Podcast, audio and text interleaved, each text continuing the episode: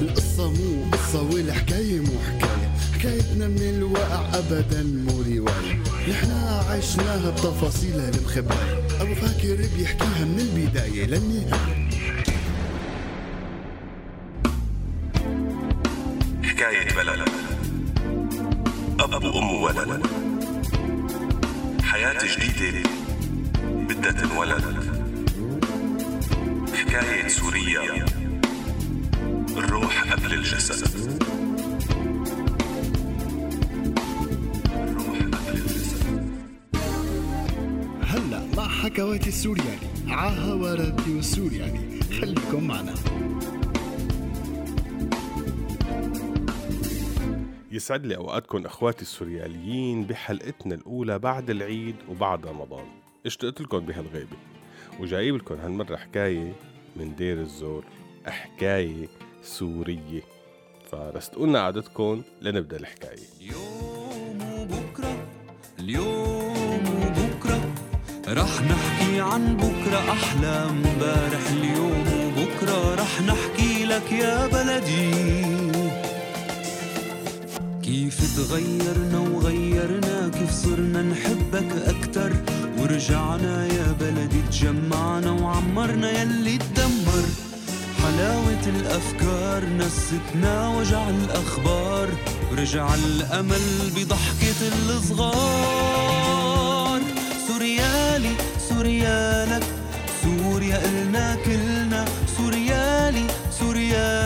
انت اللي قادر تغير انت ابن البلد. كانت زينة جميلة من جميلات دير الزور. عيونها الخضر ورموشها كانوا سيرة النسوان بالصبحيات. وطولها وشكلها كانوا حديث البنات بالزيارات. ومن غيرتهم منا ما كان في على غير يه يبعت لحم على لون هالعيون يبعت لقتل على هالشعرات شو حلوين. ومن هذا الحكي. أما الأمهات فكانوا كلهم عم يستنوها لتكبر وحاطين عينهم عليها مشان يحجزوها عروس لابنهم ويعملوها كنة إلن. طلت الحلوة وشعرها طاير على خدها. قلبي من يوم يا قلبي ما عاد يتهدى. طلت الحلوة وشعرها طاير على خدها. قلبي من يوم يا قلبي ما عاد يتهدى. سألتن عن اسمها الولي اسمها زينة يا ريت حلمي يتحقق قربك يا زينة سألتن عن اسمها الولي اسمها زينة يا ريت حلمي يتحقق قربك يا زينة زينة الحلوة زينة سحرتني برمشة زينة نظرة من عيونها والله بتحييني أما زينة فكان ما لا علاقة ولا أنا عرفان إذا هالجمال يلي عطيها يا رب العالمين نعمة عليها ولا نقمة؟ هي ما بتحب تتقيم بهالطريقة. آخر همها شو عم ينحكى عنها؟ كانت دائما تحلم إنه تكفي دراستها وتدرس رياض أطفال على قد ما بتحب الأولاد. وكل ما أما تخجل من شي خطابة وتستقبلها تصير خناقة إلى أول ما لآخر إنه لك يا ماما. أنا لسه ما صرت حادي عشر وبضل بقلك بدي كفي دراستي. هيك عم تفتحي لي هالمواضيع. ليش؟ ليش؟ ليش؟ أما مقتنعة بحكي لزينة. بس كانت دائما تحس إنه كلام العالم والله ما بيرحم خاصة إنه على قولتها بنتها حلوة والعين عليها الناس ما في أشطر منهم بإنهم يطالعوا عليها حكي شي بيسوى وشي ما بيسوى. خلينا نستقبل هالعالم ونشوف شو بصير. زينة طبعا مثل كل البنات. يعني كمان هي كانت تحلم بلحظات إنه يجي اليوم اللي بدها تتجوز فيه تلبس فستان أبيض تصير عروس وهالقصص هي كلها. وكانت دائما تسرح بخيالها وتحلم إنها رح تتزوج شاب تحبه ويحبها يفهم عليها وتفهم عليه ويشوفها بعيون مختلفة عن العيون اللي عم يشوفوها فيها نسوان الحارة. ويعيشوا سوا ويبنوا مملكتهم الصغيرة يلي حتكون كلها حب وحنان ودفى وصوات ولاد كانت دائما تقول بدها تجيب أربع أولاد بنتين وصبيين مشان الصبي يكون عنده أخ والبنت تكون عندها أخت. كبرت زينة وخلصت حادي عشر وبكالوريا وقرب حلمها يصير حقيقة فاتت رياض أطفال تماما مثل ما بتحب وكانت شاطرة. ترفع موادها وعلاماتها عالية لأنه الفرع اللي فايدته فايدته عن رغبة ومحبة مو لأنه هذا الفرع اللي طلع لها بالمفاضلة وبس. طبعا هالفترة كانت على أم زينة كتير صعبة. كانت طوال الوقت عم تحاول توفق بين رغبة زينة وبين حكي العالم وتليفوناتهم اللي ما بتخلص. وبيوم من الأيام رجعت زينة على البيت ومبين إنه بتمها حكي مشقرقة مروقة وبقلبها عم تغني.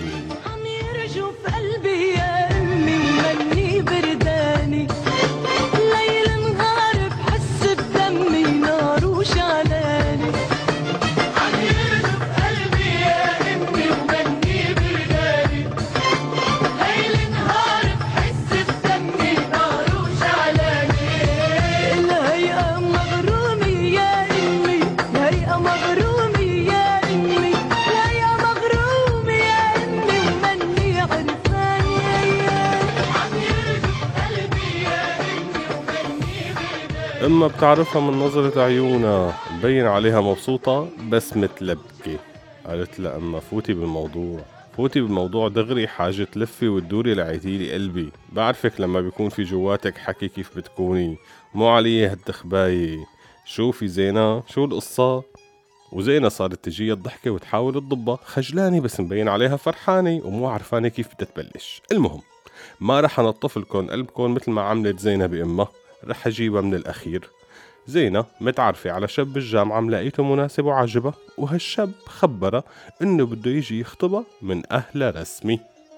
أم زينة تمنت بهاللحظة ترفع إيدها وتزلغت إنه أخيرا أخيرا بنتي قررت تتخذ هالخطوة العظيمة خاصة إنها واثقة ببنتها وبرأيها.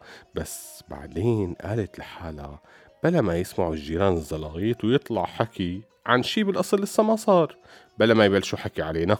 بالفعل اجا هالعريس واهله وأهل زينة ارتاحوا له كتير. انطلبت زينة والأهل وافقوا وأخيرا تم النصيب. تم النصيب ودام الفرح عنا ليالي. وأحلى عروس بهالدنيا صارت حلالي. ريته يسلم هالقد صرتي مرتي عن جد. أنا مش عم صدق حالي. نومي الهنا قومي نامي نامي وحطي راسك عكتافي بكرة صباحك خير وحب وهنا عيوني وعوافي. يوم عرسها لزينة كانت مثل الملاك النازل من السماء. كانوا هي وعريسها مثل العصافير طايرين من الفرحة. أما النسوان بهالعرس فمثل العادة بضلوا عم يتغامزوا. كل تنتين بيفهموا على المغامزة تبعيتهم شو فيها مثلا تطلعت أم أحمد المقصود منه يو هالدرسانة طالعت لها متكلفين عبدلتها بينما نظرة الست فلك معناتها إنه فستان أم العروس خفيف خياطته مو ظابطة. أما توريبة أم أسعد وأم معتز فوراها إنه يو بشو هالعريس أحسن من أولادنا بالله؟ وكالعادة إخواتي حكي العالم ما بيخلص مهما صار. المهم إنه زينة وجوزها كانوا على قولة المثل فولة وانقسمت نصين حابين بعض وفهمانين على بعض وطايرين ببعض. صرتي بداري وداري الهنا وانصابك ضنا حدك لكتافي غير كلمة حبيتك أنا. مش رح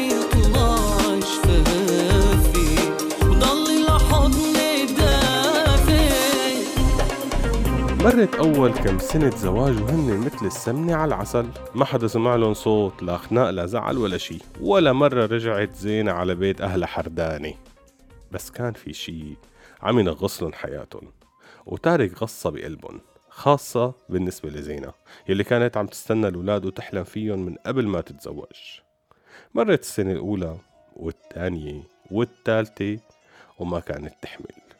راحوا على كل الدكاترة اللي سمعوا عنهم وعن شطارتهم وكل دكتور يشخص الحالة شكل ويوصف لزينة دواء شكل وهي تسابر على هالأدوية وعلى كل شي عم ينطلب منها. بس الهيئة كانت مشكلتها معقدة ومو معروفة أو مو مهرقة على الأطباء اللي زارتهم. وحلها يمكن مو بالأدوية أو يمكن ما لها حل أبدا. هاي الفكرة كانت تخليها تفكر إنه معقول زوجها حبيبة يتزوج عليها مشان الأولاد. يعني هذا حقه إنه يكون أب بس إنه هي كتير بتحبه وما بدها تخسره. بعدين القصة مو بإيدها هذا نصيب. بس هو كان دائما يطمنها ويقول لك أنا بحبك أنتي بدي أعيش معك أنتي ومو ممكن يكون في حدا تاني بحياتي.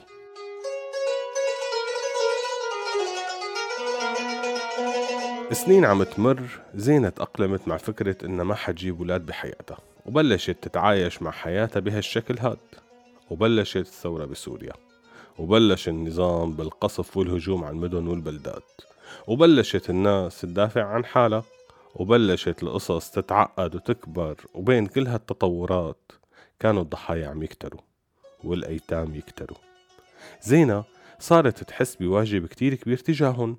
لازم حدا يهتم فيهم. القصص عم تكبر ومو مبين إيمتى ممكن تنتهي. الجمعيات الأهلية ما عاد قدرت تتعامل مع هالحاجات اللي عم بتزيد. القصة بدها الناس كلها تتعاون مع بعضها. لازم تتحرك وتعمل شي. بس لازم تتفق مع حبيبها على المشروع اللي ممكن يساووه. بس قبل ما تعمل شي وتبلش بأي مشروع وصل الخبر الصادم بحياتها. الخبر اللي تمنت لو إنها ماتت قبل ما تسمعه. الخبر اللي حست إنه كسرها وما عاد تقدر توقف بعده. إجاها خبر استشهاد زوجها حبيبة. نزل الخبر مثل السيف على رقبتها ويا ريت هالسيف يلي حست فيه أخدها هيك كانت تقول. يا ريتني متت قبل ما أسمع هالخبر. صارت تتمنى لو شي قذيفة تجي عليها لتروح وتلاقي زوجها. كل شي عم ذكرها فيه. تسع سنين عاشوها سوا متذكرتن بتفاصيلهم كل مشوار وكل ضحكة وكل بكوة. كل روح على دكتور كل نقاش كل خناقة كل مصالحة كل ضمة. كلهم راحوا بغمضة عين. بيقولوا كل شي ببلش صغير وبيكبر إلا مصيبة الموت بتبلش كبيرة وبتصغر. بضل في جرح كبير بالقلب وبتضل في غصة يمكن ما تروح إلا مع الموت. بس بالنهاية الحياة بدها تمشي. بعد سنة من استشهاد زوجها لزينة قررت إنها ترجع تكمل يلي بديت فيه خاصة إنه زوجها حبيبة كان يحب يشوفها دائما قوية وكان يقول لها يا زينة لو شو ما صار بدي تضلي مثل ما بعرفك وتكملي حلمك. كان هذا الحكي حسسها بشوق كتير كبير بس بنفس الوقت كان يعطيها دفع كبير لقدام بس اللي ما كانت حاسبته ولا مفكرة فيه هو العالم. من لما كانت صغيرة هي ما كانت تقيم حكي العالم من أرضه ولا تهتم ولا تخليه يغير لها شي بحياتها بس هالمرة صار يزعجها أكتر ويضغط عليها أكتر وأهلها يضغطوا عليها. بلش يجيها كلام إنه يعني والله في هذا الرجال قلبه لله حابب يستر على أرملة شهيد ويكسب ثواب. التاني بيقول صح أكبر منك بس يعني والله حابب يكسب ثواب فيكي.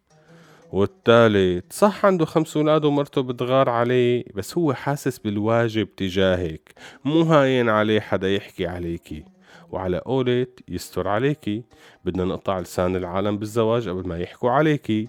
وهي تصفن إنه حكي شو؟ ليش أنا شو عملت لحتى ينحكى علي؟ وكل يوم والتاني تسمع من هالحكي اللي بيحسس البنت إنها مفضوحة وإنه ما في سترة إلا مع الرجال. شو ما كان يكون. وهالرجال كانوا ينظروا لزينة انها أرملة وحلوة وما بتجيب ولاد. يعني ما في مسؤوليات وراها. منه الكبير بجدد شبابه ومنه بيستر عليا. هلا أكيد أخواتي ما فينا نعمم. في ناس نيتها طيبة وعم تحكي هيك بنية فعلا صادقه ومعتبرين إنه هذا الحل المنطقي والطبيعي. بس كان الوضع العام عم يخلي زينة تشوف إنه هدول وحوش مو رجال. وحوش بدهم ياخدوا الشي البسيط يلي بقي من قوتها بعد ما انكسرت. بلشت زينة تتعب كتير ونفسيتها تنهار. نصايح العالم اللي حواليها كانوا يضايقوها ويضغطوا عليها أكتر ما يخففوا عليها. بعد تفكير مطول قررت زينة إنه مستحيل تقبل بهيك نوع من الزواج تحت أي ظرف من الظروف. ما عاد بدها تسمح لحالها إنها تضل ضعيفة ولا ممكن تقبل إنها تتعامل مع حدا تاني على هذا الأساس. حبها الكبير لزوجها كان مسيطر عليها بحيث إنه ما أنا مستعدة تفكر بحدا تاني. غير أنها تذكرت حالها كيف كان عندها خوف من إنه يتزوج عليها مشان الولد. حست قديش الموضوع حيكون صعب على أي مرة ثانية ومستحيل هي تبني شي على تعاسة زوجة أو حتى عيلة بكاملها. الأهم من هذا كله إنها بتقدر تكون قوية بدون رجال.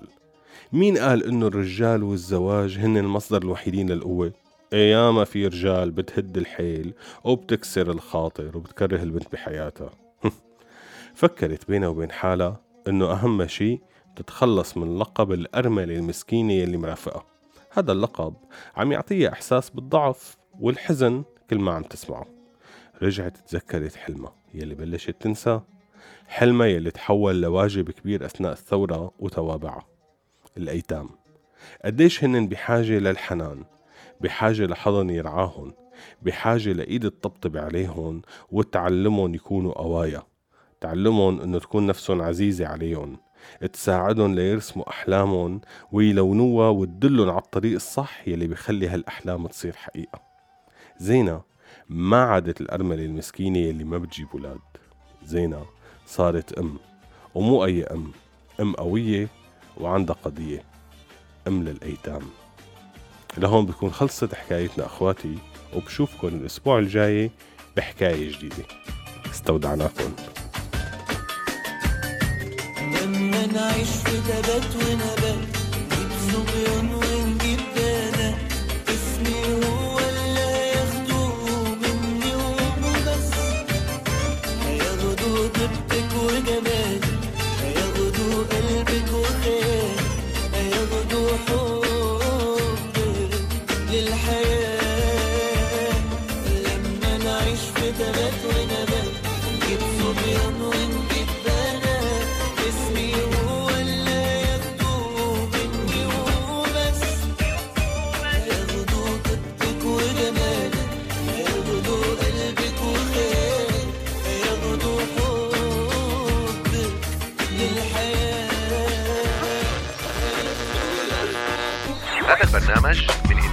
راديو سوريالي 2017 عم تسمعوا راديو سوريالي.